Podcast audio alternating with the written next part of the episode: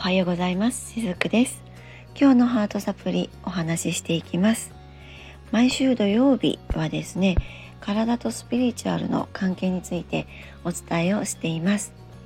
今日のお話ししていく内容は昨日の配信にあります女性性とはっていうものに少しつながっていたりしますので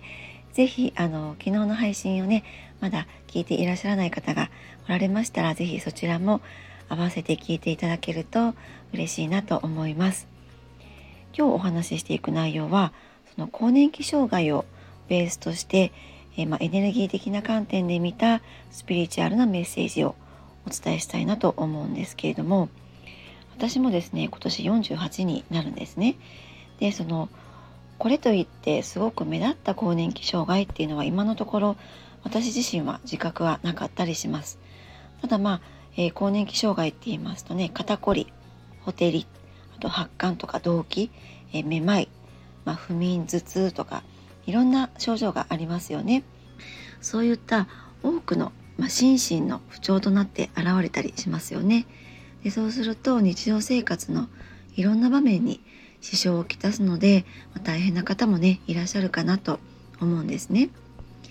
で私はあのいつもお話ししているんですけどもこういった病気とか体の不調っていうのは心のストレスが原因って思っていますもうそれはつまりですねその自分の中にある未消化な感情が最終的に表出表現する場所がこの体に現れる不調だったり症状だったりすると思っているんですね。なのでこの更年期障害ももちろんそれに当てはまると考えています。でやはり私のお客様には同年代の方も多くいらっしゃるわけなんですけれどもその中にもですねこの更年期症状っていうのに悩まされている方もやはりいらっしゃるんですね。で、えー、まあ、更年期障害の原因ってですねよく言われているのはやはり女性ホルモンのアンバランスなんですよね。この女性ホルモンのバランスにとって重要である下垂体っていうところがあるんですけれどもこれはですね心理的には創造性っていうものを表しています、えー、創造は作る方の創造ですね。その創造性を表しているわけなんですけれども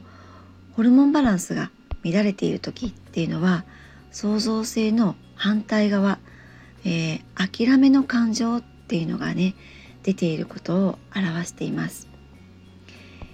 下垂体は、まあ、チャクラって言われるものが私たちの体にはあるんですけれどもそのチャクラとの関連も深いと言われていたりします。ちなみにチャクラはですね背骨の一番下から頭頂部にかけて、えー、点在しているエネルギーセンターのことなんですね。ヨガとかインドの伝統医学であるアーユルベーダでは、まあ、各チャクラは体や精神に強い影響を与えると言われています。眉間にあります6番目のチャクラと下垂体は強く関連しているんですね。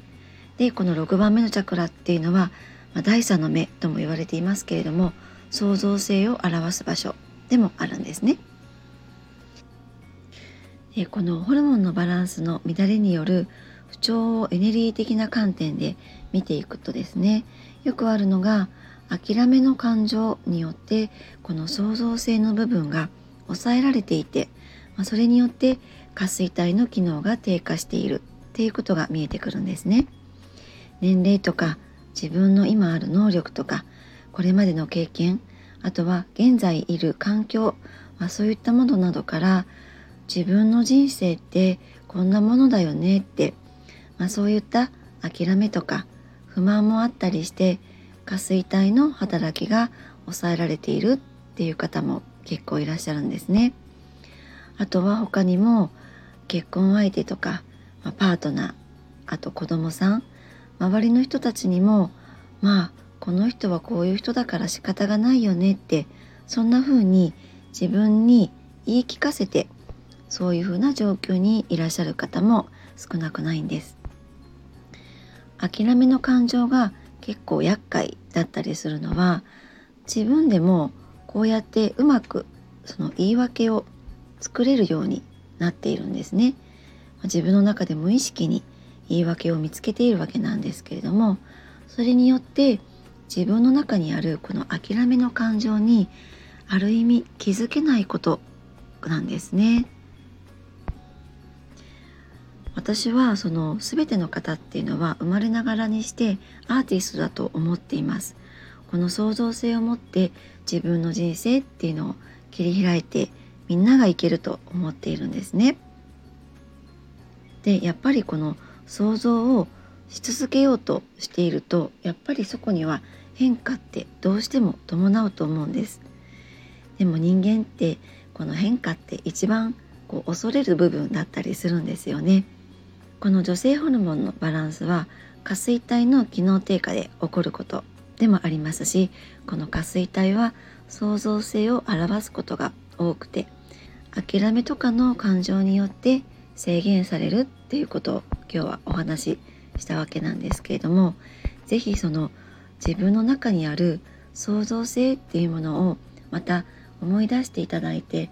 これからも大切にしていただきたいなと思っているんですね。えー、先日の配信の中で創造性について少しお話をさせていただいています。もしよろしければ概要欄にその放送の URL も貼っておきます。今昨日からの続きで今日の配信はさせていただいているわけなんですけれども、えー、女性性とですね今、えー、風の時代と言われているその関連性のところもこれからお話をしようと思うんですが数年前からですね地球上の男性性と女性性のエネルギーのバランスを測るようなそういった時代にもなっているんですね。でそのためにも女性も社会で活躍していくような場がどんどん増えているわけなんですけれどもまだまだその男の戦い方に合わせて女性も中身を男みたいにして生きていらっしゃる女性ってたくさんいるんですね。でこのまだ続いているまだ若干続いているんですけれども男社会の中で女性っていうのは男性目線で女だからって、まあ、言われないようにそう言わせないように、まあ、容姿などでとやかく言われることも払拭するためにできること能力を磨いてきている、まあ、そういったのはあると思うんですね。で優秀さがあることってあそれはそれですごく素晴らしいと思うんです。でもそれを認めてもらうために自分が男のふりをする必要はないと思うんですね。実際中身が男のままだとパートナーシップも作りにくくなってしまいます、まあ、これが相手が中身が女性だったらまたそれはそれで、えー、引き合うんですけれどもまあ、そのできる女だからといって頭がカチコチで強さがゴリゴリで、まあ、そういった人っていうのは実際パートナーシップって難しくなったりするんですね。でもできる自分っていうのを頑張って作ってきた女性たちでできることイコール女として認めてもらえる方法だっていうふうに実は勘違いしてしまっているっていう方も少なくはなかったりします。で実際こういう女性たちっていうのはその波動そのものが結構硬かったりするんですね。もう完璧に余裕なくこう自分を守るバリアを作っているそんな感じです。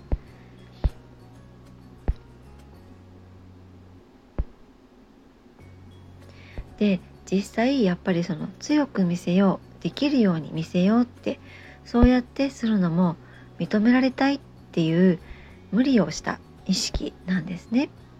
弱い自分、まあ、できないわからない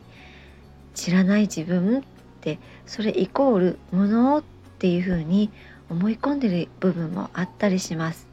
でその無能さを払拭するために強く強く強くあろうっていうふうになっていくのですが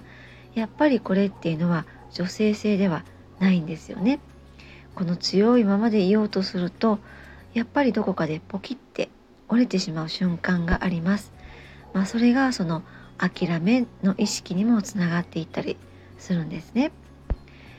えー、女性たちがその弱さと認識し,、ま、してしまっている部分っていうのは実は柔らかさなんですよね。ここが女性性の基本的なエッセンスだったりします。この基本っていうのをはしょってしまって女として生きているのってやっぱりしんどいのではないかなって思っています。それに加えて弱いから強くならねばって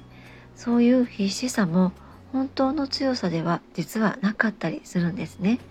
まあ、こんなお話をしている私も昔は弱いから強くならなきゃみたいに必死だったんですけれどももうこのまま戦っていたとしてもその必死さでもって足元をいつか救われて結局その戦いに敗れてしまうっていうようなこともあったりするんですね。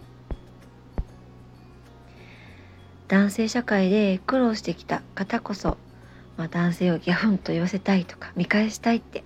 まあ、そういった意識もあったりするのですがもうここがやっぱりそのちょっとした劣等感になっているんですね。でもこういった劣等感っていうのはこれからの時代むしろこういらなくなっていくそういう時代なんです。本当に認められたいのであればまずはスタート地点を変えなければなりません劣等感から何かを克服しようとしても結局何もいい結果は生み出せないですね。本来女性が持っている柔らかさっていうものを使って、えー、自分らしさっていうのをその手で想像していってほしいなってそんな風に思っていたりします。はい。今日の配信はいかがでしたでしょうか？また明日も聞きに来られてみてくださいね。今日もありがとうございました。しずくでした。